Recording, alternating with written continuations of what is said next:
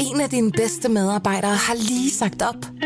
Heldigvis behøver du ikke være tankelæser for at undgå det i fremtiden. Winningtemp indsamler data gennem hyppige og anonyme medarbejderundersøgelser, så du lettere kan mærke pulsen på dine medarbejdere og støtte der, hvor der er behov. Kunder som Alfa Laval, Orkla og Volvo bruger allerede Winningtemp og ser, at det øger trivsel, reducerer turnover og hjælper med at fastholde talenter. Få gratis gennemgang allerede i dag på winningtemp punktum com.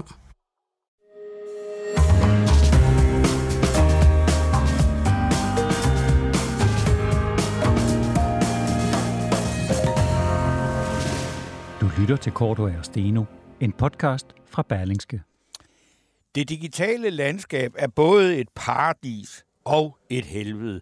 Den nye regering har oprettet et helt nyt ministerium bare til det her område. Hvad laver hun, og hvad kan hun egentlig gøre for at hjælpe de mennesker, der faktisk kommer i klemme, eller bare ikke orker at administrere sig selv via en smartphone? Det er en af de ting, vi skal snakke med Marie Bjerre om, nemlig den nye digitaliserings- og ligestillingsminister fra Venstre, som kommer på besøg her om lille kvarters tid. Og hvis du sidder inde med gode spørgsmål til den minister, så skriv dem til os på vores Facebook-side, Korteweg og Steno. Velkommen. Jeg hedder Torben Steen. Og jeg hedder Jarl Korteweg, og det har jo været en øh, begivenhedsrig uge, begivenhedsrig uge i, i, i Danmark på, på, på flere øh, måder. Og det kommenterer vi sådan i, i flere etaper her i løbet af udsendelsen øh, de næste to timer.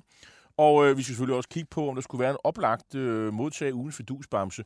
Og der er vi faktisk i den her uge ret afhængige af, at de gode lytter, der sidder derude ved krystalapparaterne, at de, at de simpelthen øh, sender os øh, nogle, øh, nogle gode bud på øh, en, der burde modtage ugen fidusbamse. Og hvem er det, der skal gøre det? Jamen, det er jo en, der har øh, sagt noget fornuftigt, foreslået noget fornuftigt, foretaget sig noget fornuftigt. Altså, lidt ud over det banale. Mm. Øh, der er meget enkle krav. Vedkommende skal ikke være, øh, hvad hedder det her, være ansat i det berlingske officin, øh, nulevende og dansker. Ellers så er der øh, sådan set frit slag, øh, og det, ja, det er sådan set øh, øh, mulighederne. I den her første time, øh, og det er selvfølgelig på vores Facebook-side, alt det her, de her løjer foregår, i den her første time, der får vi besøg af Moderaternes børne- og trivselsordfører. Rasmus Lund Nielsen hedder han, han er psykolog, øh, ny mand, han er debutant her i programmet. Han, han øh, ønsker, at politikerne øh, skal gøre, øh, forsøge at gøre noget ved de her mange øh, konfliktfyldte skilsmisser, der ender i, i retssaler, og som er meget skadelige for de involverede børn. Der er blandt andet sådan en, en meget grim taktik, som jo handler om at sådan... Øh, og, og, og fremmedgøre den anden forældre. Hvad det indebærer, og hvad det handler om, det, det kommer vi nærmere ind på øh, senere. Men altså, vi, mens vi venter på Marie Bjerre, så kan vi jo gå i gang med lige at lave et par øh, punktnedslag på noget, der er sket her i den her uge. Og jeg, altså, der er jo ikke noget mere... Øh, tillokkende at starte med sig selv. Og øh, det er, altså, jeg havde, har haft en, øh, og det kan man læse, hvis man læser øh, en klumme i Berlingske i dag, at øh, jeg synes jo, altså, den danske ambassade, lige meget hvor i verden den ligger, så har den selvfølgelig en masse alvorlige opgaver, den skal tage sig af og, og varetage Danmarks interesser. Men der er også noget helt banalt ved en ambassade, og det er, at det er der, hvor man skal søge hjælp, når man er dansker, og så mig et gammelt fjols, der har mistet mit pas. Så er det, jeg for, egentlig forventer, at når jeg kontakter min øh, ambassade, at jeg modtager en, øh, altså ligesom en imødekommenhed, sådan så at ambassaden ikke var en modstander. Velkommen hjem, landsmand. Øh, velkommen hjem. Kan. Lad os se, altså, og sige goddag, hvad kan vi gøre for dig? Mm. Du har betalt skat til kongen. Men, øh, men øh, år, det skal jeg love ja. for, at det var ikke min oplevelse, da jeg kontaktede den danske ambassade i Dublin i tirsdags. Jeg har mistet mit pas, og øh, var blevet afvist, naturligvis, som det man faktisk er og bør være, øh, selvom jeg prøvede at tage den hjem på bar, øh, og se, om jeg ikke kunne komme med flyveren med Ryanair til København, uden at have mit pas. Og hvorfor kan du ikke det? Fordi at, at man skal have sit pas, og i øvrigt er Irland ikke en del af Schengen. Og det er det, der er afgørende. Ja. Øh, så, øh, så det var så det, og der kan man sige, at Ryanair, de afviste mig så dog efter, at en anden øh, Ryanair øh, personale havde sagt, det går nok. Mm. Øh, så det tænkte jeg så. Nå, så måtte jeg jo så møde mig hen og have fat i den danske ambassade, hvorefter jeg så øh, får fat i et, et, en kvinde, der talte meget, meget, meget, meget øh, irsk. Engelsk. Og jeg kunne simpelthen ikke forstå, hvad hun sagde. Så jeg bad, om der ikke var en eller anden, der kunne tale med mig på dansk. Så fik jeg fat i en dansk kvinde, som næsten, hun kunne næsten ikke skjule, hvor glad hun var for, at jeg havde kvaret mig så vildt. At hun startede med at sige, ja, det skal jo ikke være billigt og nemt at miste sit pas. Sagde hun det? Ja, det sagde hun. Det var det første, hun sagde. Det koster to hundrede og fyrre euro, og dem skal du have i kontanter, og så var hun næsten endnu sjov. Og så ikke nok med det. Nej, du skal også have øh, billeder på papir. to hundrede og fyrre euro, det er sådan øh, løst øh, sådan, øh, små to tusind kroner. Ja, og så, øh, og, så, og så billeder på papir. Og så sagde jeg, men det må jeg jo så gøre. Ja, og så skal du først gå ned på politistationen ude i lufthavnen og anmelde det, og have en formular med det, at du har anmeldt det. Fint, det gjorde jeg så. Hvorefter jeg så, at hun så også glædeligt fortalte mig, at ambassaden lukkede halv fire. Og der så var et tidspunkt altså klokken tolv, der er ikke meget tid at nå alle de her ting på. Så jeg fik kom ned på politistationen, kastede mig ind i en taxa med en usandsynlig sød og hjælpsom irsk taxafører, som sagde, det bliver, det, det kan, det, vi må se, om vi kan klare opgaven, men det bliver sgu svært at nå det her.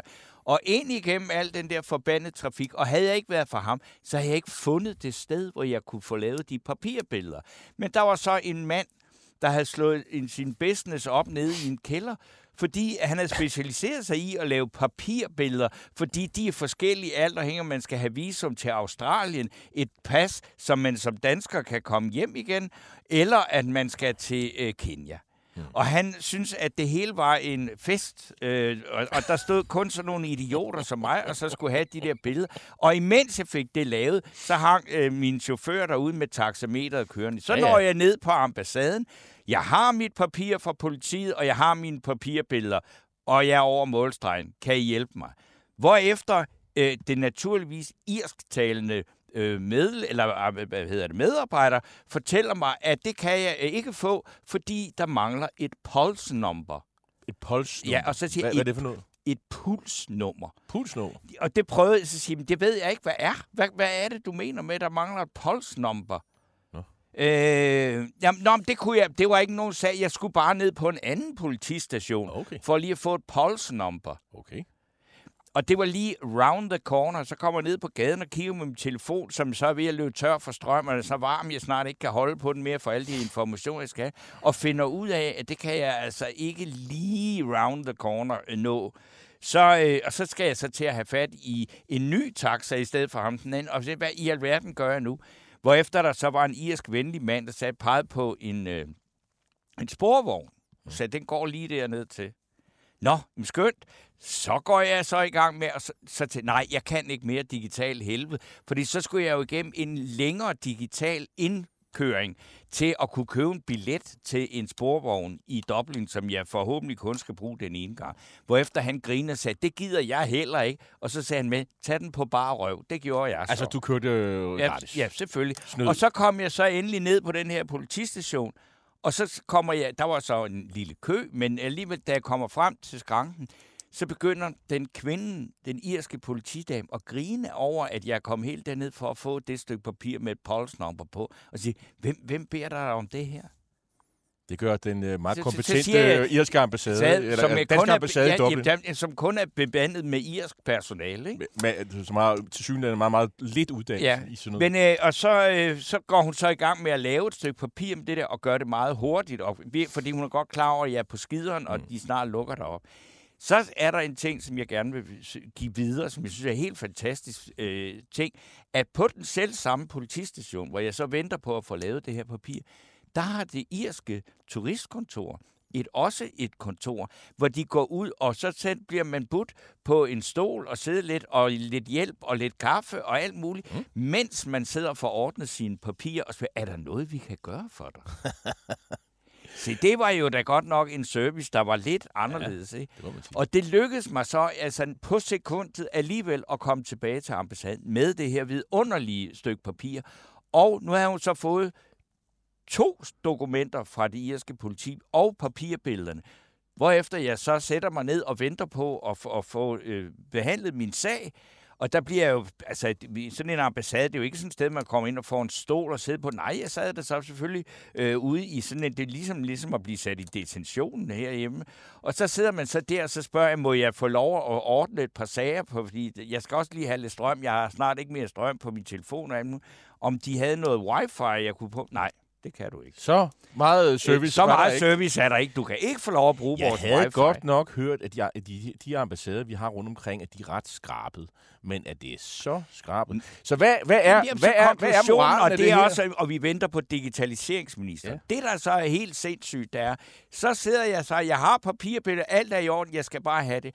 Hvorefter så den øh, meget, sådan set på sin særlige måde, meget venlige irske kvinde, beder mig om at gå ind i en boks for at få taget billeder digitalt.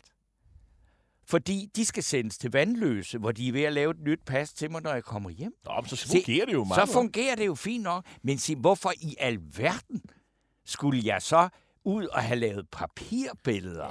Ja. Øh, når nu, at de på selve ambassaden har en fotomaskine, ja. Så siger man bare, altså nogle gange, så må man bede om, at det digitale og det gammeldags, altså, kunne man ikke overveje at få det til at spille sammen, eller også bare én gang for alle udfase det? Torben, du, blev, du, du er nødt til at tage en overnatning. Du nåede ikke dit fly, selvfølgelig. Nej, nej, selvfølgelig fly.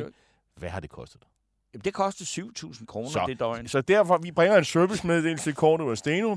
Don't Hvis du mister dit pas i Irland, eller Nordirland, og, og, og, og, og kører, kører til, til, til Dublin, så koster det syv tusind kroner. Så, ja. altså, så, så vi kan kun sige, lad være med det. Og lad det være med, lad det er da mig, der er idioten med. I det her. Men jeg vil gerne sige til den dansktalende kvinde, jeg fik i telefonen, at altså, en anden gang, så prøv lige at lægge en dæmper på din glæde over, at, at en landsmand er, har dummet sig og er kommet i, i vanskeligheder. Og så vil jeg sige, uh, lad være med, det er det andet moral, lad være med at stole på, at uh, den kongelige danske ambassade i udlandet kan hjælpe dig. Det kan de som udgangspunkt ikke, og hvis de kan, så bliver det dyrt, og du skal regne med at have mange kontanter på dig. Du kan kun hæve to tusind nogle gange. Ja. Nogle gange kan du faktisk godt få beløbet hævet. Skal du ringe der til banken? Der kan jeg lige tilføje, at jeg så skulle hæve penge i den der kontant. Jeg havde jo allerede brugt så mange kontanter, jeg var nået beløb, så jeg blev nødt til at købe kontanter af taxachaufføren, for at kunne købe mig et nyt pas. Så helten i den her historie, det er faktisk det den, er den irske, irske taxachauffør, og det irske politi. Og det, oh, ja. Altså, der er ikke nogen irer.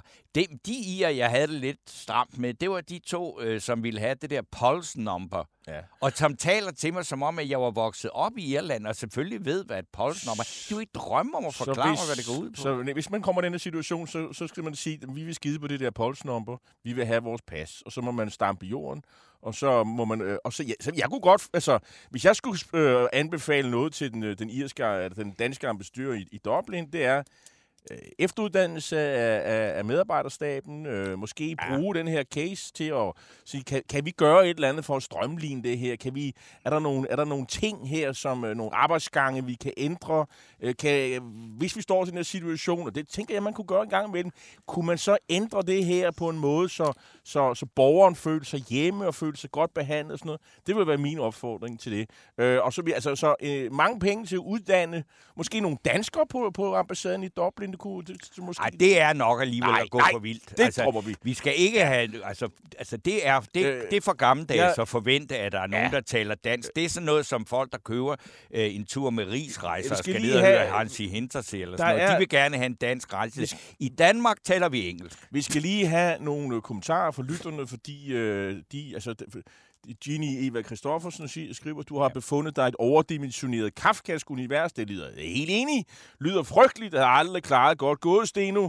Øh, Jens Hakkergren skriver sikken historie. Så, og det er der sikkert mange, der men kan Men den kan man læse lidt mere. Ej, ikke engang. Der er mange mellemregninger, der er endnu værre. Men dem springer vi ja. over nu, Køb fordi nu har vi nemlig lys. fået fint ja. besøg.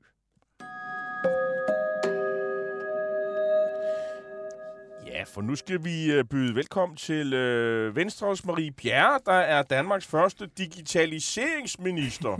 Og derudover er du også minister for ligestilling. Øh, så, jamen, øh, og, og tillykke med det i øvrigt. Mange tak. Øh, og tak, fået, fordi jeg måtte komme forbi. Ja, jamen, det er jo altid godt. Altså, øh, hvad ser du af, som din største opgave som digitaliseringsminister?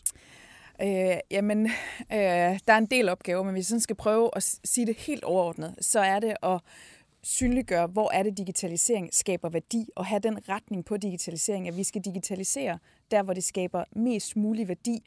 Altså hidtil har digitaliseringen været sådan en dagsorden, der primært har været i Finansministeriet, hvor det handlede om at effektivisere. I skolerne handlede det om, nu skal vi bare have flere skærme, at vi skal digitalisere, men ikke nødvendigvis, hvordan vi digitaliserer. Og det er også derfor, den her regering har valgt, at nu har vi et selvstændigt digitaliseringsministerium, fordi der skal være en retning på digitalisering. At det ikke bare handler om at digitalisere, men også om, hvordan vi gør det. Og der er min opgave at sikre, at det er der, hvor vi får mest mulig værdi. Så du, er, er du sådan en slags superminister, der kan gå ind og kortslutte Finansministeriet og Statsministeriet og sige, ho, ho, nu er det mig, der bestemmer, fordi jeg er superministeren, der kan, der kan sparke, konsul, der kan sparke øh, juniorfuldmægtig fra Finansministeriet til højre, skatteministerens øh, afdelingschef siger, prøv at høre her, det er mit ministerium, der bestemmer. Det er, ikke, det er ikke Finansministeriet, det er ikke Statsministeriet, det er ikke Skatteministeriet. Det bliver, som jeg vil. Er, er, er, det, er det, der er din opgave? Altså, jeg har fået ansvaret for Digitaliseringsstyrelsen, og det betyder, at jeg har fået ansvaret for al den offentlige digitalisering. Mm. Øh, så har jeg også fået ansvaret for erhvervslivets vækst og udvikling inden for digitalisering. Det har hidtil ligget i Erhvervsministeriet, og at man kobler de to ting sammen, det tror jeg er meget fornuftigt at se, hvor er det, det giver nogle synergier. Så er der også nogle områder, som jeg ikke er ansvarlig for. Øh, det kan eksempelvis være på børne- og undervisningsområdet, der kan være noget digitalisering på sundhed, der kan være det på fødevareområdet, der kan sådan set være digitalisering meget, mange steder, og der har jeg jo en, det er en tværgående funktion der i forhold til at koordinere, fordi der vil være nogle digitaliseringsindsatser, som ligger på tværs. Mm-hmm. Marie Bjerre, hvis man er en af dem, der kommer i klemme i den digitale verden, er det så dig, man skal klage til? Øh, jamen, øh, øh, det, det kan det jo sådan set godt være. Så starter øh, vi med det. øh, ikke, ikke, jeg ønsker at blive sådan en klage. Nej, nej, men prøv at høre. Jeg, vi skal men, ikke men, have helt historien igen, Torben. Nej, nej, det, det, det her det var jo øh, den danske ambassade i Irland, som ikke var digitaliseret på den måde, jeg ønsker mig. Nej, det her, det handler jo også om, at det ved du udmærket godt, mm. at der er øh, øh, måske for mange regler, eller måske øh, de forkerte regler omkring digitalisering, på den måde, at vi som borgere øh, efterhånden skal lave, altså stort set administrere os selv på en smartphone. Mm. Og det er ikke altid, at det er lige interessant. Det er endnu mere mm. øh, forfærdeligt, når det faktisk ikke engang imellem ikke virker. Yeah. Og så er, du ved jo også, du er en ung menneske, du ved godt, at noget af det mest umoderne, der findes i hele verden, det er simpelthen så old school og forfærdeligt, det er at tale med et menneske. Det er simpelthen aflyst. Øh, kan du godt forstå, at der er nogen, der er ved at blive rasende over alt det, vi skal gøre selv på en telefon? Ja, det kan jeg godt forstå, fordi digitaliseringen er gået stærkt. Jeg vil så sige, at jeg synes, det er godt, at digitaliseringen er gået stærkt. Vi er et forgangsland inden for digitaliseringen, og det gør jo, øh, at vi kan gøre nogle ting meget mere smart, meget mere enkelt. Langt de fleste ja, hvis danskere vi, synes, hvis vi borgere også, det, selv gider sidde og gøre ja, det. Ja, men langt de fleste synes sådan set, det er dejligt, at vi kan have en digital kontakt, og vi ikke skal stå nede på posthuset og betale vores sidekort. Jeg har ikke sagt, at vi skal have PostNord til at være tre uger om at levere et brev. Mm. Det er, du ved godt, hvad jeg snakker om. Jeg ved godt, hvad du snakker om. Øh, og det er sådan set også noget, vi gør noget ud af i regeringsgrundlaget. Øh, det, vi kalder digital inklusion. At man har alle borgere med, fordi der er nogle udfordringer med digitaliseringen. Der er faktisk en ret stor gruppe. Udfordringer, det er problemer, ikke? Jo. Det kan du også kalde det. Der er nogen, der synes, digitalisering er meget bøvlet, hvis jeg skal sige det mere på, på jævnt dansk. Ja. Øh, og det er en ret stor gruppe af borgere. Det er cirka tyve procent, som i mere eller mindre grad er udfordret. Ja. Øhm, nogen skal bare lige have hjælp og vejledning, men der er også nogen, der decideret ikke kan finde ud af det, øh, ja. der bliver fritaget. Det er også rigtig bøvligt at blive fritaget. Øh, og det er en gruppe af mennesker, som jeg synes, vi skal hjælpe noget mere, fordi det dur ikke, at man eksponerer nogen for samfundet. Jamen eksempelvis øh, med de her, det er cirka seks komma fem procent, som øh, er så udfordret, at de bliver nødt til at blive digitalt fritaget, som det hedder. Mm-hmm. Øh, der er cirka hundrede forskellige offentlige løsninger, øh, og man skal ind og søge hver gang. Øh, hvis man vil fritages for hver enkelt, ikke? Så har man en byggesag, eller hvad det kan være. Øh, der har jeg lige sendt et lovforslag i høring, hvor jeg foreslår dem, hvis du er fritaget for digital post, så er det automatisk en gyldig grund til at være fritaget for de andre løsninger også. Så man ikke hver gang skal til at sige, det kan også være lidt nedværdigende for den enkelte at bede om at blive fritaget hver gang, og det er forskellige grunde, man skal komme ved hver sted, og forskellige procedurer, ikke? Det er sådan et meget konkret tiltag. Det regner jeg med, at der er opbakning til. Det er selvfølgelig ikke gjort med det. Øh, fordi der er også mange, som bare lige har brug for lidt vejledning eller lidt hjælp. Det kan også være noget hjælp for pårørende. Øh, og heldigvis er der rigtig mange pårørende, der gerne vil hjælpe deres gamle mor. Det ved jeg godt. Jeg har også, øh, altså selv med mine ringe evner, været med til at hjælpe ældre mennesker. Det er jo mm. en kæmpe opgave. Altså selvfølgelig gør det det, fordi altså, de var ikke født, da de her ting øh, overhovedet yeah. altså, var tænkt på.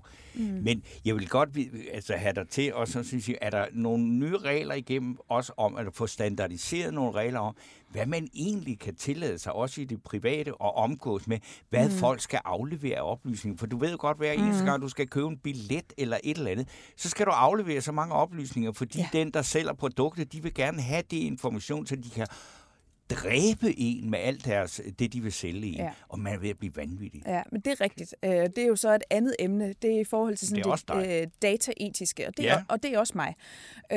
Og der ved vi jo godt, det er særligt de her store tech-giganter, der lærer rigtig, rigtig mange informationer om os. Og det er jo, altså, reglerne skal overholdes. Vi har G D P R. Vi har også en cookie-bekendtgørelse. Ja, og den skal man så klikke på for at undgå, at det stopper i en hverdag. Og der er mange virksomheder, der også, der også synes, det er svært at følge de her regler. Og der har vi som myndighed jo også en vejledningsforpligtelse, øh, som jeg også synes er vigtigt at se på. Vi er også ved at lave en undersøgelse af, hvad er det for nogle tredjepartsoplysninger, der egentlig bliver lavet på danske hjemmesider. Øh, fordi det her, det er noget, vi bliver nødt til at tage alvorligt. Øh, det er også noget, jeg tager meget alvorligt. Øh, Jamen, altså, og du har simpelthen, hvad skal vi sige, sat nogle embedsmænd i gang med at prøve at finde ud af at lave noget lovgivning, så man kan få det her øh, begrænset. Jeg ved ikke, om det er lovgivning, der skal til, fordi der er jo allerede regler i dag, øh, og de regler skal overholdes. Øh, Øh, og, og, og, og det skal de. Sådan hvad er det så? Er det så straffen for at ikke overholde dem? Jamen, så er der selvfølgelig et tilsyn, og der er noget vejledning, men der er også noget, noget dataetik, som skal være på plads øh, i virksomhederne. Der må, det kan jeg jo kun opfordre til, at det skal være på plads. Vi er også ved at lave en undersøgelse af, men hvad er det rent faktisk for nogle oplysninger, der bliver lagret? Øh, det her, det er jo også meget regulering, der kommer fra E U's side. Der tror jeg også, det er vigtigt at have en stærk dansk stemme ind i det. Det er også en af grundene til, at den her regering så har lavet et selvstændigt digitaliseringsministerium, fordi der kommer meget regulering fra E U's side, og der skal vi selvfølgelig påvirke øh, med en dansk stemme også, og have, have vores stemme med i forhold til at sikre dataetikken. Men, men hvad, hvad, hvad er det sådan, hvis du skulle gøre det meget konkret, mm. du kunne forestille dig, at man kunne gøre, altså fordi det, altså det du siger, det er jo sådan set, at vi må gøre noget ved noget. Mm. Øh, men jeg, jeg, jeg kommer ikke og kan løfte sløret for nogle konkrete forslag. Jeg kan bare sige, det er noget, øh, jeg har meget fokus på, øh, og vi er i gang med at lave en kortlægning. Øh, der er også en vejledningsforpligtelse fra myndighederne i forhold til, til virksomheder, som har svært ved øh, at håndtere god dataetik. Altså, hvad er det for nogle oplysninger, man beder folk om? Øh, det skal jo kun være de rigtige oplysninger. Der er mange af vores lyttere, som, øh, som synes, at, at det, det er svært at, og sådan, at du, svært at se eller forstå, øh, mm. at, at det er sådan, øh, konkret, det I vil. Altså, øh, kan du forstå øh, den umiddelbare kritik? At, at hvad for noget er konkret? Jamen, altså, hvad altså, er det, vi vil med digitalisering? At, at, eller? Ja, lige præcis det. Altså, jeg ved godt, det er svært, og det er jo... Mm. Øh, ja, jamen, kan, kan jeg, du... jo, der er jo mange, der synes, digitalisering det er sådan lidt flyvsk. Altså, hvad er det egentlig for noget? Mm-hmm. Øh, omvendt er der også rigtig mange, der har efterspurgt, at vi laver et selvstændigt digitaliseringsministerium. Det har man i langt de fleste europæiske lande. Ja. Altså, jeg ser lidt sådan, digitalisering, det, det er blevet så stor en ting, at det er blevet en selvstændig, selvstændig ting. Øh, der er så mange vigtige emner på det. Det er jo, jeg sammenligner lidt med klimaområdet. Altså, for sytten år siden, eller femten år siden, havde vi ikke en klimaminister. Der var det noget, det her med cirkulær økonomi, det var noget, man tog sig af i de enkelte ministerier. Sådan har det også været med digitalisering, men nu er det blevet en selvstændig dagsorden, fordi der er de her dilemmaer, eksempelvis med dataetik. Altså, hvad er det for noget data, vi beder men, folk om at afgive? Men, men har du noget magt, Marie Bjerre? Altså, øh, eller, eller er du administrator, øh, men den virkelige magt omkring de her ting, det ligger, hvor det plejer mm. at ligge, det ligger i... Øh Koordinationsudvalget og i, mm. og i successivt i Finansministeriet. Jamen, altså, selvom jeg ikke sidder i Koordinationsudvalget, så kan man jo ikke ændre på, at ressortmæssigt, så er det mig, der har ansvaret for den offentlige digitalisering. Jeg har det hele Digitaliseringsstyrelsen under mit ministerium, det vil sige alt vedrører den offentlige digitalisering. Så har jeg også ansvaret for erhvervslivets udvikling og vækst inden for digitalisering. Øh, der vil også være nogle E U-retsakter, øh, så derfor vil jeg også komme til at tage en masse møder i E U. Det lyder godt. Jeg, jeg skal spørge om ting.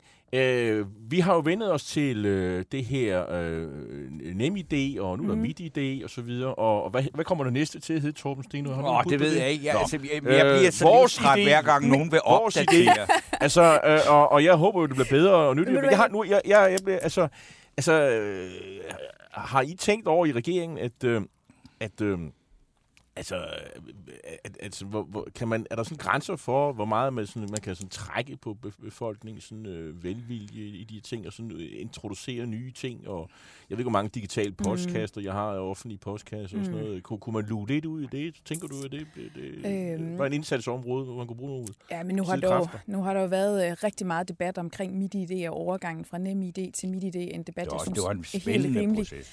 Øh, Jo, det, jo øh, men det var vigtigt, vi gjorde det. Mm, okay. øh, forhåbentlig kommer vi ikke til at skåre på en ny platform, fordi nu ejer staten MitID. Altså det, det er kritisk infrastruktur, så det er bagvedliggende, men udbyder.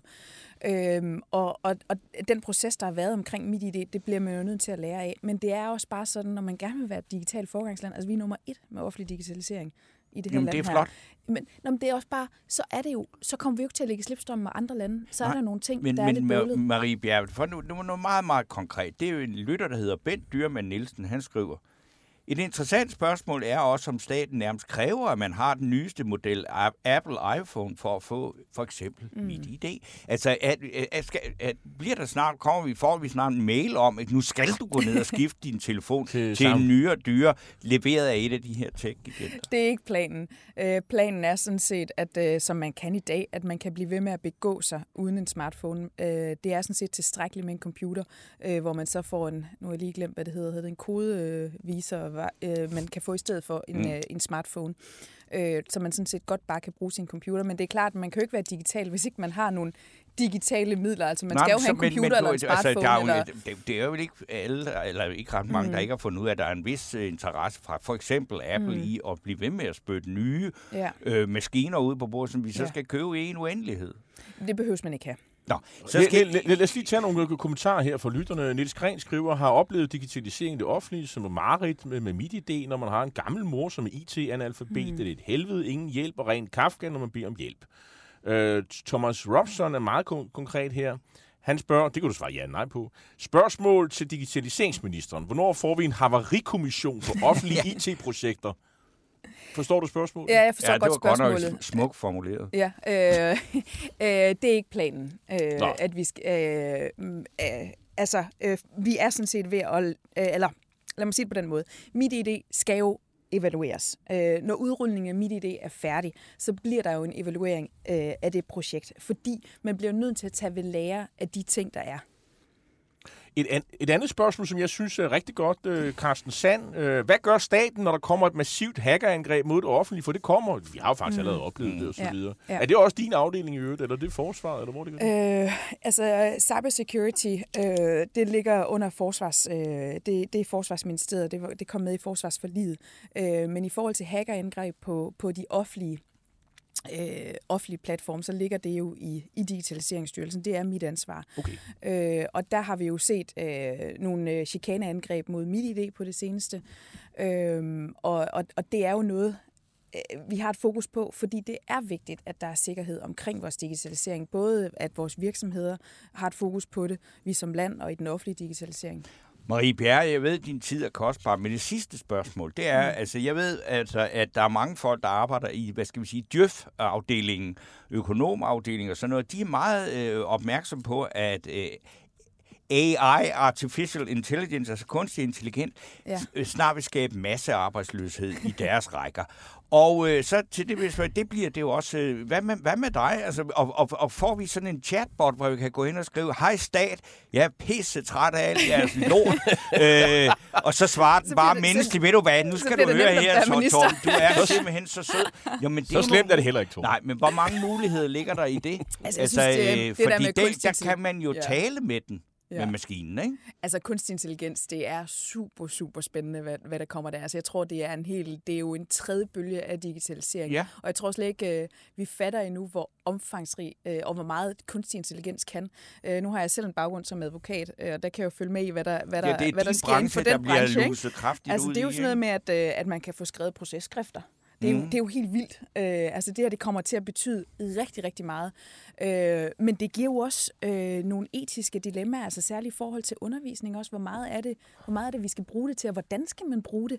Øh, og, og det er jo, det er jo, synes jeg så også er en af grundene til, at, at vi nu har et selvstændigt digitaliseringsministeriet og også et selvstændigt digitaliseringsudvalg i Folketinget, fordi der er jo nogle politiske debatter, vi skal tage. Jeg er der. Godt klar over problematikken, det var det også derfor, jeg spurgte dig om, om som siger, hvad, hvad, hvad ligger der i pipelinen for, som siger, kommer, mm-hmm. altså, bliver det på din ministertid, hvor der bliver sådan en, hej stat, jeg har et problem. Jeg aner ikke, hvordan det kommer til at fungere i forhold til det offentlige, øh, men, men jeg kan i hvert fald sige, at der bliver noget regulering omkring det. Det er jo også noget, der følges meget tæt i E U, øh, og der er en A I Act. Øh, Jamen, der bliver noget regulering, men, men, men, men det er jo ikke det samme, som siger, altså, at bliver det, fordi det skulle jo mm. netop kunne gøre det meget nemmere for borgeren, mm. i stedet for, at vi skal have alle mulige ja. øh, koder, og så skal du gøre Jamen, dit, og så skal du gøre øh, det. Altså, jeg kan ikke svare på, hvordan vi kommer til at bruge kunstig intelligens. Det tror jeg ikke, at der er nogen, der kan endnu. Men jeg kan i hvert fald bare sige politisk, hvordan jeg ser på det. Altså, jeg synes, det er spændende. Jeg mener, det har mange muligheder i sig, og jeg synes ikke, vi skal være bange for kunstig intelligens, men vi skal gribe det rigtigt an, for det skal jo også være sådan, at man, man bliver ved med at være et selvstændigt tænkende individ og bliver ved med at lære. Tak skal du have, Marie Bjerre. Nu, nu vil jeg jo chokere alle vores lyttere, som, som har ventet på, at vi vil stille nogle ligestillingsspørgsmål. Det må vi vente med til en anden god gang. I må invitere mig ind igen. Det er sådan to gamle boomer og handkøn, og vi, vi dropper den del, og det er selvfølgelig helt bevidst. Men nu ja. tænkte vi, at vi var mere interesserede i det, i det andet. Og så digitalisering det andet. Er altså vigtigere end ligestilling. Det vil ah. Nå, men tak fordi du kom. Selv tak. En af dine bedste medarbejdere har lige sagt op. Heldigvis behøver du ikke være tankelæser for at undgå det i fremtiden. Winningtemp indsamler data gennem hyppige og anonyme medarbejderundersøgelser, så du lettere kan mærke pulsen på dine medarbejdere og støtte der, hvor der er behov. Kunder som Alfa Laval, Orkla og Volvo bruger allerede Winningtemp og ser, at det øger trivsel, reducerer turnover og hjælper med at fastholde talenter. Få gratis gennemgang allerede i dag på winningtemp punktum com.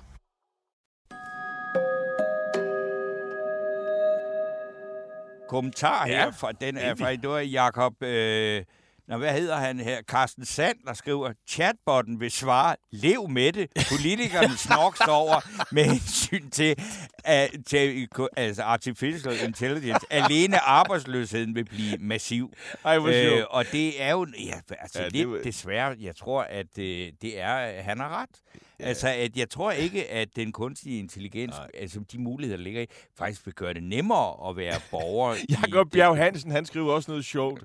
Hørte et forældrepar, hvor far sagde til mor, hvis du bare styrer Aula, så skal jeg nok klare barnet. Det var jo godt. Og, eller Nå, den her, næ, tag bare en halv feriedag og gå til borgerservice. Nej. Nå, ej, hvor sjovt. Vi, tak for øh... nogle pragtfulde kommentarer, og lad den bare vælte ind. Vi skal nok læse den op, hvis det er sjovt. Ved du hvad? Jeg tror lige, vi har en, en pause. Vi har til om, ja. ja, en pause, et, et, et hul, lad os kalde det det. Ja. Hvor vi kunne lige vende det der med Jacob Ellemann øh, Jensen, som jo gik på øh, orlov. Og nu har også gået Torben Porlo som, som, som folketingsmedlem, kunne jeg jo så se i går. Altså, da jeg hørte om det her i fredags, så tænkte jeg, øh, nå, hvorfor har han, melder han sig ikke øh, syg med stress? Altså, hvis man falder om, og ambulancen kommer, som det jo skete ved Koordinationsudvalget i, i onsdags, øh, hvor folk, der var omkring, det var jo ret chokeret faktisk. Det var kun et kort øjeblik, men alligevel, han, øh, han måtte lide til tælling. Der ved jo, øh, vi er jo alle sammen, at øh, det er jo signal fra kroppen om, at øh, du, skal tage, du, skal, du skal slappe af nu, du skal tage en pause. Øh, Vi, vi ønsker det allerbedste for Jacob Ellemann og hans familie, selvfølgelig, øh, og helbred for for alt, men øh, også hensyn til landet. Altså, det her land skal ledes af folk, der er, øh, er i form, øh, som fysisk og psykisk kan klare de opgaver, der er. Og specielt, når man er forsvarsminister, så skal man være i form til det. Så kan det ikke nytte noget, at man, øh, at man øh, øh, pludselig øh, må tage tælling. Uanset øh, hvor meget sympati man i øvrigt har for Jacob Ellemann, og for mit vedkommende har en hel del. Øhm, så jeg undrer mig. Jeg undrer mig virkelig, og, og, og skrev allerede om det øh, i, i, i min kommentar i søndags. Øh, sådan nænsomt, men jeg, jeg undrer mig virkelig. Og, jeg, det, og, og, og så sagde men så, så kom der jo den eneste rigtige melding om, at han øh, gik på orlov foreløbig i, ja, på ubestemt, på ubestemt tid, tid, og så, så, som de udmåler, det er jo lidt i uger. Og, og så kan man jo sige, ja, men er det et dårligt tidspunkt? Jamen, det er det jo altid. Øh, men altså, vi er jo... Altså, der er jo ret enighed om forsvarspolitikken. Vi skal bruge nogle flere penge. Hvad skal vi bruge pengene på? Det er der, diskussionen er. Øh, det er ikke en diskussion, der bliver overstået på, på en formiddag. Øh, Men det er selvfølgelig øh, ikke særlig heldigt, at forsvarsministeren han, øh, ikke er kampklar på, på, på det punkt. Så er det heldigt, at Troels Lund Poulsen kan træde til, tidligere forsvarsordfører, tidligere øh, altså meget, meget erfaren forhandler. Men når man taler med folk i regeringen fra andre partier, så er de dybt bekymrede over, at, at han er væk. Hmm. Øh, de, øh, de er ikke så bekymrede over, at, at tingene ikke kan glide i det daglige. Det, det skal simpelthen nok gå, og specielt med hensyn til Troels Lund Poulsen. Det er mere det. Hvad sker der med Venstre i meningsmålingerne? Hvad sker der øh, ude i befolkningen? Kan, kan, kan Venstre holde til det? Og man kan sige, jamen det ved vi jo ikke. Altså, øh, man kan sige, så længe Jacob Ellemann ligger øh, derhjemme og, og, og prøver på at komme til hægterne, så er han jo heller ikke skydeskive på samme måde, som han har været de sidste tre måneder. Øh, det er klart. Inger Støjberg kompagni skal finde nogle andre at skyde på. Øh, det, det, det, det er klart, det kan, ikke, det kan det ikke. Så de, og måske set opfinde noget politik, det er jo også en mulighed. Øh, så øh, måske er det en, en, øh, en, en, en kærkommen lejlighed til ham, og måske tænke lidt over at genopfinde sig selv, opfinde sig selv, øh, komme tilbage igen, øh, øh, På, på en måde, hvor han måske også får en, en ny chance for ligesom at folde sit projekt ud. Nogen så sige, hvad er så det? Ja, det kan man jo så tænke over derhjemme på sofaen. Øh, men, at, øh, men regeringen, hans, hans, hans, især hans, hans partnere, er bekymret for, om Venstre nu falder yderligere meningsmålingerne. Og der har jo været nogle meningsmålinger, der har været ret grumme, for eksempel den der øh, megafonmåling, hvor de fik otte komma otte. Så har jeg set andre, hvor, hvor Venstre ligger på elleve og tolv. Øh, men problemet er jo, at T V to jo har købt hos Asger Nielsen i øh, Megafon, har jo købt en måling. Og når man køber en måling, så er det kun den måling, som de taler om på om mandagen, hvor, hvor, hvor Søs og Noah Reddington sidder og snakker, og om tirsdagen i tirsdagsanalysen, øh, hele vejen, øh, alle dage, når der sker noget politisk på Christiansborg, når vi tager til fredag i Bedserviserne. Det er jo programmer, der virkelig skyller ind over det politiske Danmark, sætter mange dagsordner. Så er det kun mikrofonsmåling, man taler om, og ikke alle mulige andre målinger, der kunne vise noget andet. Øh, det kan man jo tænke over på T V to, øh, om det skal være sådan. Jeg synes, er det, er en, en, jeg synes det er en debat værd, i hvert fald i kommentator Danmark. Øh, og jeg er ikke bedre selv. Jeg har også selv øh, taget den der måling. Altså, er, er det sådan, vi skal diskutere, fordi at, at, at et, et, en, en stor tv-station har købt en måling hos en enkelt øh, analyseinstitution, så er det det, der ligesom sætter strø, strømpilen for, hvordan vi diskuterer Venstre. Øh, og det var en grim måling, men altså de andre målinger er knap. Jeg så var lige at tænke, jeg, jeg mener, der er faktisk en ny mand fra et eller andet, der hedder Elektra, eller sådan et eller andet, der faktisk er begyndt at blande sig i de der. Men han sidder der som debattør, ikke med, med nødvendigvis med øh, målinger øh, på T V to News. Men jeg vil også bare lige sige, at det var noget, det jeg bed mærke i går nu omkring hele den her diskussion om stress, og øh, stress som en, en øh, folkesygdom, i hvert fald på Christiansborg. Altså, nu har der altså Jacob Ellemann, Jacob Mark, øh, hvad hedder, politisk ordfører for S F, har skrevet en hel bog om det, der hed Fartblind, da han gik ned med det her. Og øh, i går aften, så var, var jeg inde på Bremen og se noget, der hed Milliardærklubben. Øh, og det er sådan en slags øh, Korteweg og Steno, bare for lidt yngre mennesker, og så med seks hundrede levende mennesker, der betaler over to hundrede og halvtreds kroner for at se det. Øh, det er helt vildt. Det handler om penge og økonomi. Det, det handler kun om penge, eller om million. Nej, det, jamen, det skal vi så ikke komme nærmere ind på, men det var jeg så. Og der var øh, besøg af Alex Vanopslagh og Pelle Dragsted. Og i den forbindelse, så siger Alex Vanopslagh omkring stress på Christiansborg, at man skal jo huske på, når man snakker om, hvad kan man gøre ved det, det er ikke et spørgsmål om arbejdspres i form af timer, fordi det nytter jo ikke noget at sige, at nu arbejder jeg tredive timer. Det, der får folk til at gå ned øh, med flaget, er stress. Æh, stress på Christiansborg, det er alt det, de skal tage stilling til, som de ikke kan lægge fra sig. Fordi, og det er klart, at hvis man er partileder som Jacob Ellemann og forsvarsminister og vicestatsminister, så kan man ikke bare sige, nå, jamen nu har jeg, nu, nu, nu tager jeg det roligt, men det kører rundt i skallen på en hele tiden. Og det tror jeg faktisk ikke rigtig, man kan lave om på. Så det er den pris og den risiko, der er ved at være toppolitiker. Det er, at man bliver tosset af det.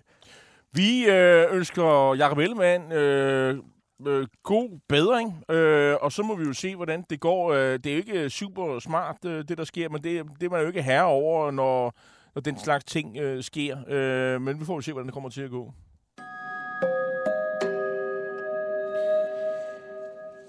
Ja, forbedrede skilsmisser, der går hårdt ud over de involverede børn, som alt for tit ender i retssalene, er ofte sager, hvor en af parterne, de stridende partner, ligefrem fremmedgør barnet for den anden forælder, for på den måde at sikre sig forældremyndigheden, kunne det så være.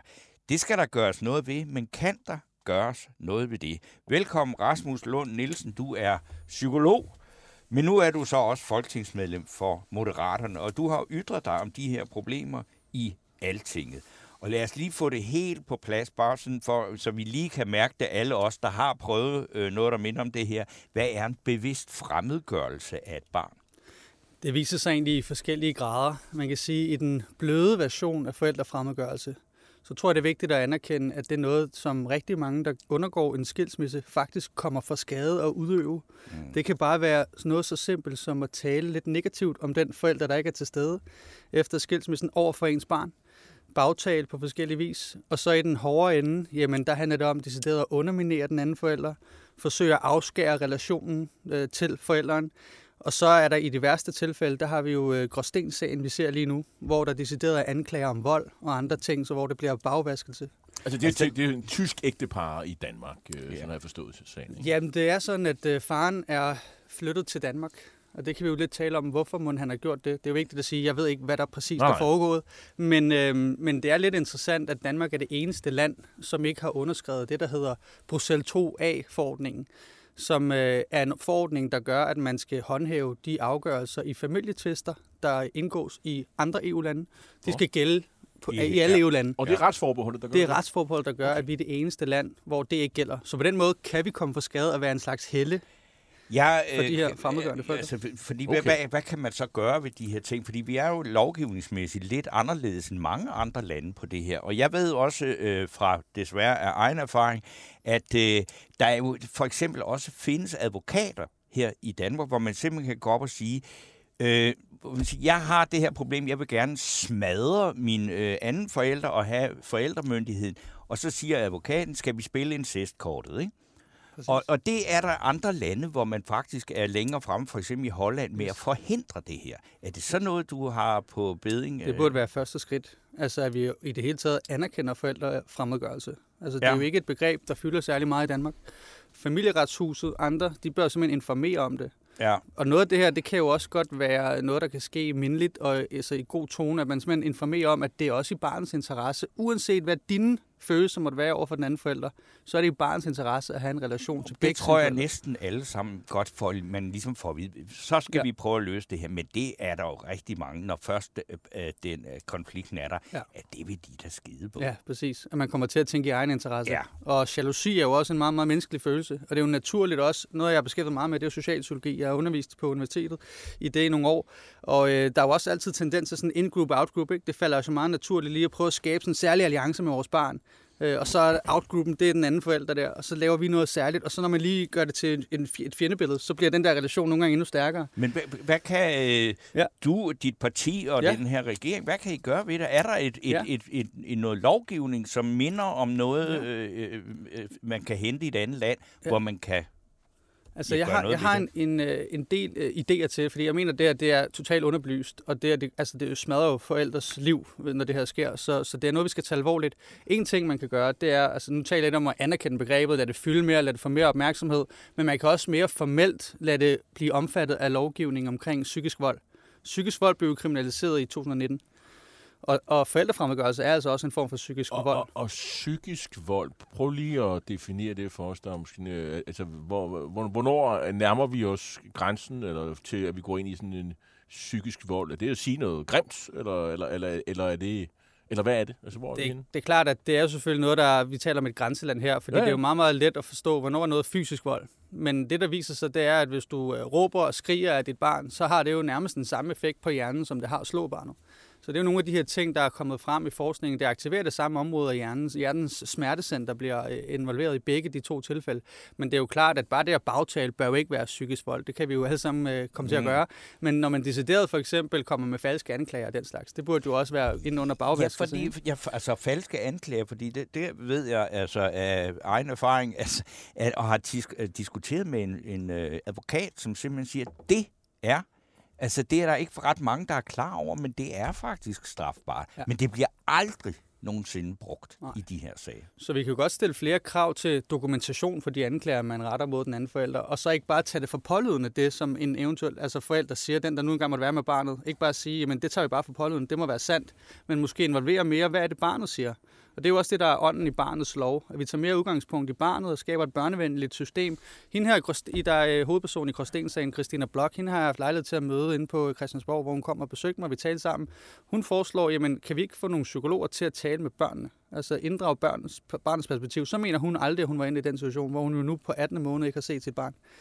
Så det kunne være noget, man starter med. Og der er også lige nu forhandling om S S A-reserven, den her pulje, vi giver en slags de socialt udsattes øh, finanslov. Og der ved jeg, at de faktisk arbejder på at give nogle midler til at mindske sagsbehandlingstiden, fordi det har altså også en stor faktor, hvor længe går der, før det her bliver afgjort. Og det er jo også der, det bliver et problem, at de her sager bliver dobbeltbehandlet, når de både bliver behandlet i Tyskland og så i Danmark også. En ting, jeg måske skulle øh, lige komme ind, det, det her med, at øh, altså, folk blev skilt i, øh, i Danmark. Det har de gået i nogle år efterhånden, og, og, og det kan der siges gode ting og dårlige ting om. Øh, men der, det, det er sjældent øh, godt for, for barnet, i hvert fald i udgangspunktet. Man kan sikkert også godt argumentere for, at nogle gange er det også godt for barnet, at forældrene bliver skilt, hvis de simpelthen ikke kan holde ud at være sammen, og du nikker, så du er enig med mig her.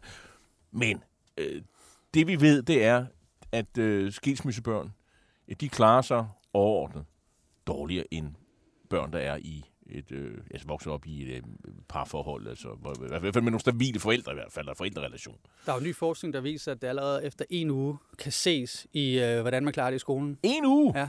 Det, det er ny forskning. Ja, hvis det er en uge, hvor råbende skrigen og ja, smadret tallerken ja, og sådan noget, så er det klart, så ja. Det kan man jo godt forstå, at det, det påvirker et barn. Men det påvirker barnet meget mere, end vi egentlig går og tror. Der er okay. også øh, forskning i det her med, hvad er egentlig risikofaktorer for selv at ende som socialt udsat? Noget af det vigtigste, det er, at ens forældre er i beskæftigelse. Det er en, en beskyttende faktor. Mm. Hvis de er arbejdsløse, eller den ene er arbejdsløs, så har du en risikofaktor for det. Du har en øget risiko for at ende som socialt udsat.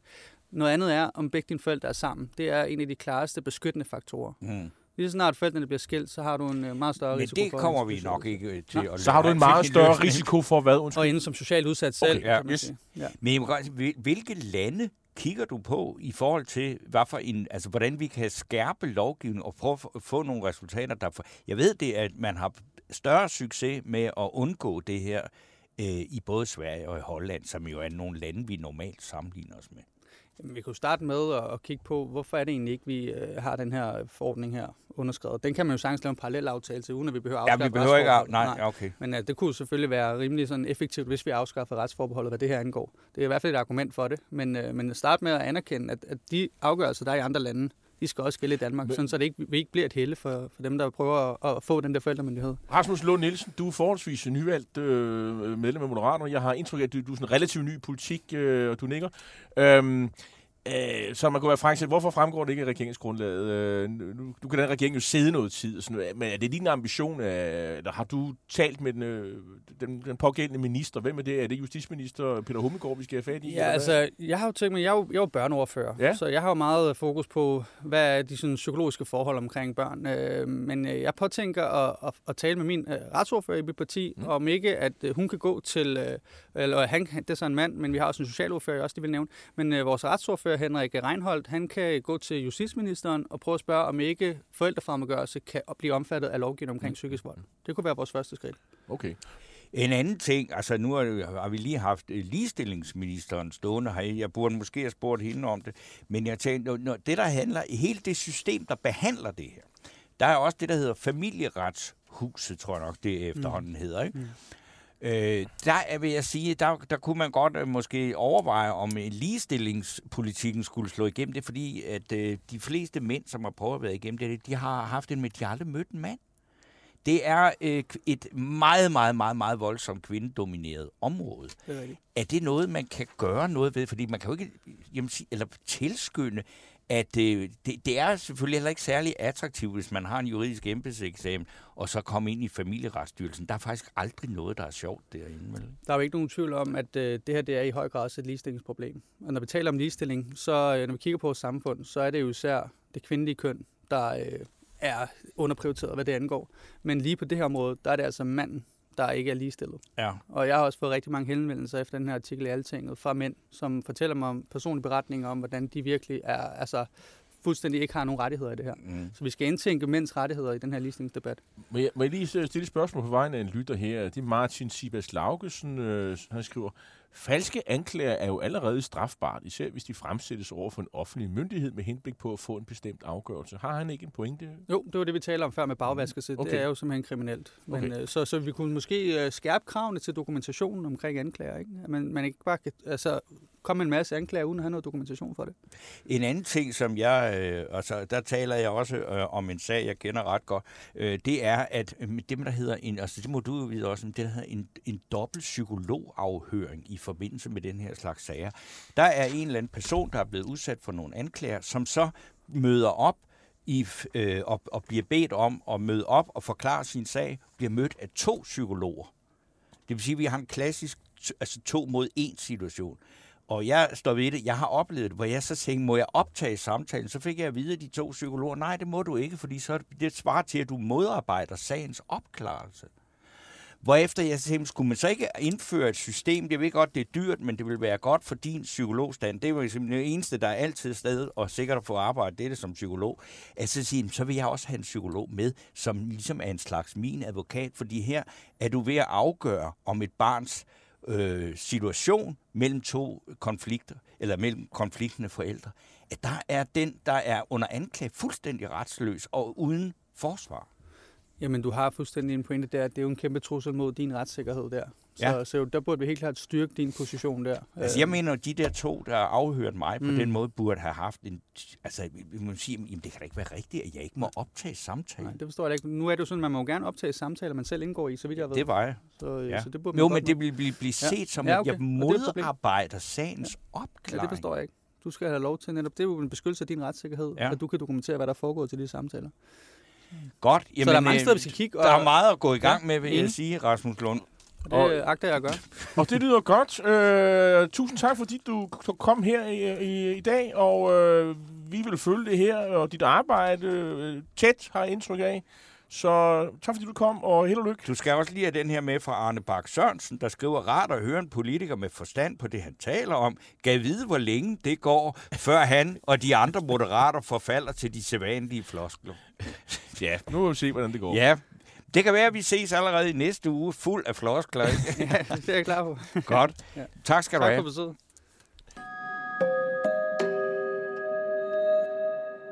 Jeg tror, vi kan nå øh, en af de ting, vi skulle have bamset omkring, øh, som vi snakker om. Øh, Nye Borgerlige har jo fået en ny formand, Lars ja. Boje Mathiesen, og han har, han, har, han har jo været i programmet for et par uger siden. Det var aldrig nogen øh, hemmelighed, at det, at det blev ham.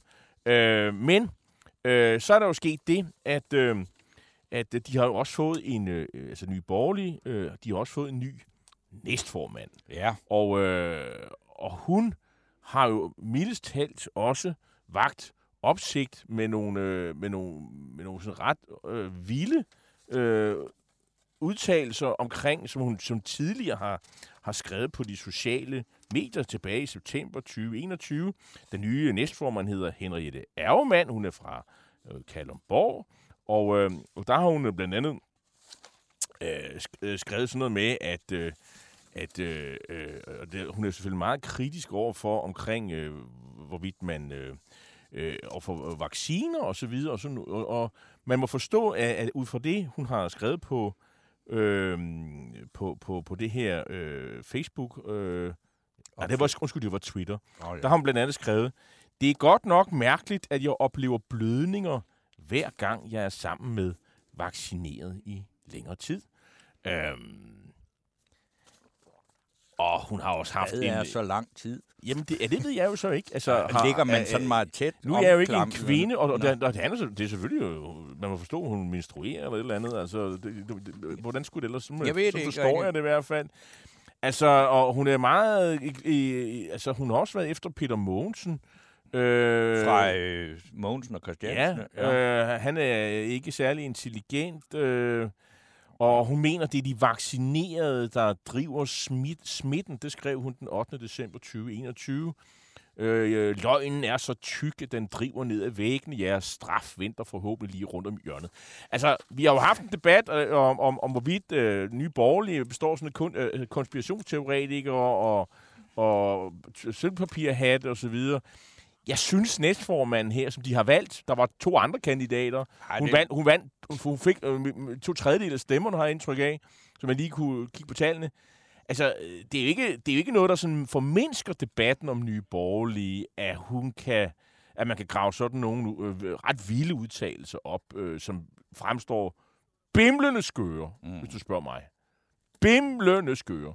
Øh, men men, altså, men held og lykke med det, og altså, man må jo øh, mene, hvad man vil. Altså, altså øh, i gamle dage, der var det Dansk Folkeparti, der husede dem. Det var, der kan jeg ikke huske en, der var dyrevelfærdsordfører, der havde været på Pocahontas i et andet, la- altså, altså, i et andet liv. Altså, ja. der, de skal jo være et sted. Og der må man sige, at Nye Borgerlige er nok det rigtige sted at søge hen. Jo, men altså, altså, at man har sådan nogen i sin midte, det kan jeg ligesom godt forstå, fordi det, det kommer ikke som stor overraskelse. Det, det er der, man er, hvis man er sådan... Øh, men at man gør vedkommende til næstformand, øh, det siger lidt om dømmekraften, synes jeg, i Nye Borgerlige sådan, øh, landsmøde og så videre. Men altså, det, det, jeg er ikke medlem af det parti. Vi, held og lykke med vi, øh, øh, øh, vi, fru Ergemann, ja. eller Egemann. Ergemann hedder hun, Henriette ja. Ergemann. Øh, held og lykke med det. Jeg vil sige, vi, vi er ved at lægge op til en pause, men jeg tænkte så, jeg vil faktisk, og dem, der har lyttet efter, vil kunne høre, at jeg var meget, øh, hvad skal man sige, altså engageret, og måske også for personligt engageret i det spørgsmål, som vi talte med Rasmus Lund Nielsen om, psykologen og øh, øh, børne- og trivselsordfører for Moderaterne. Øh, men jeg vil faktisk gerne indstille ham til en fidusbamse, fordi at det er et kæmpe område, han er gået i gang med, og se, om han kan gøre noget ved. Og jeg ønsker ham alt muligt held og lykke med det, yes. men jeg synes, at det var meget rart at høre en øh, mand, der åbent, lyst talte mandens sag i de her sager. Jamen, jeg synes også, vi taler om, at dels har han fundet et, et rigtigt problem, ja. og analysen var på plads, og, og tilgangen til, hvordan han vil få det løst. Nej, han vil ikke fjerne retsforbeholdet, som nogen påstod. Nej, det sagde han specifikt. Ja. Det kunne godt løses uden. Det her er måske øh, fødslen af en, en meget, meget dygtig politiker, vi ser her, øh, som kan nå langt... Øh, Jeg er med på jeg at give, ham jeg synes, han skal have fidusbamsen. Og vi har en hel time nu, så lytterne skal ja, også have noget at skulle sagt. Men vi, vi tager en lille pause nu. Og så, og så skal når... vi snakke om øh, Tyrkiet, og vi skal snakke om seniorpensionsordning, og vi skal tale om kinesiske balloner. Øh, vi tager en pause i fem minutter. En af dine bedste medarbejdere har lige sagt op. Heldigvis behøver du ikke være tankelæser for at undgå det i fremtiden. Winningtemp indsamler data gennem hyppige og anonyme medarbejderundersøgelser, så du lettere kan mærke pulsen på dine medarbejdere og støtte der, hvor der er behov. Kunder som Alfa Laval, Orkla og Volvo bruger allerede Winningtemp og ser, at det øger trivsel, reducerer turnover og hjælper med at fastholde talenter. Få gratis gennemgang allerede i dag på winningtemp punktum com.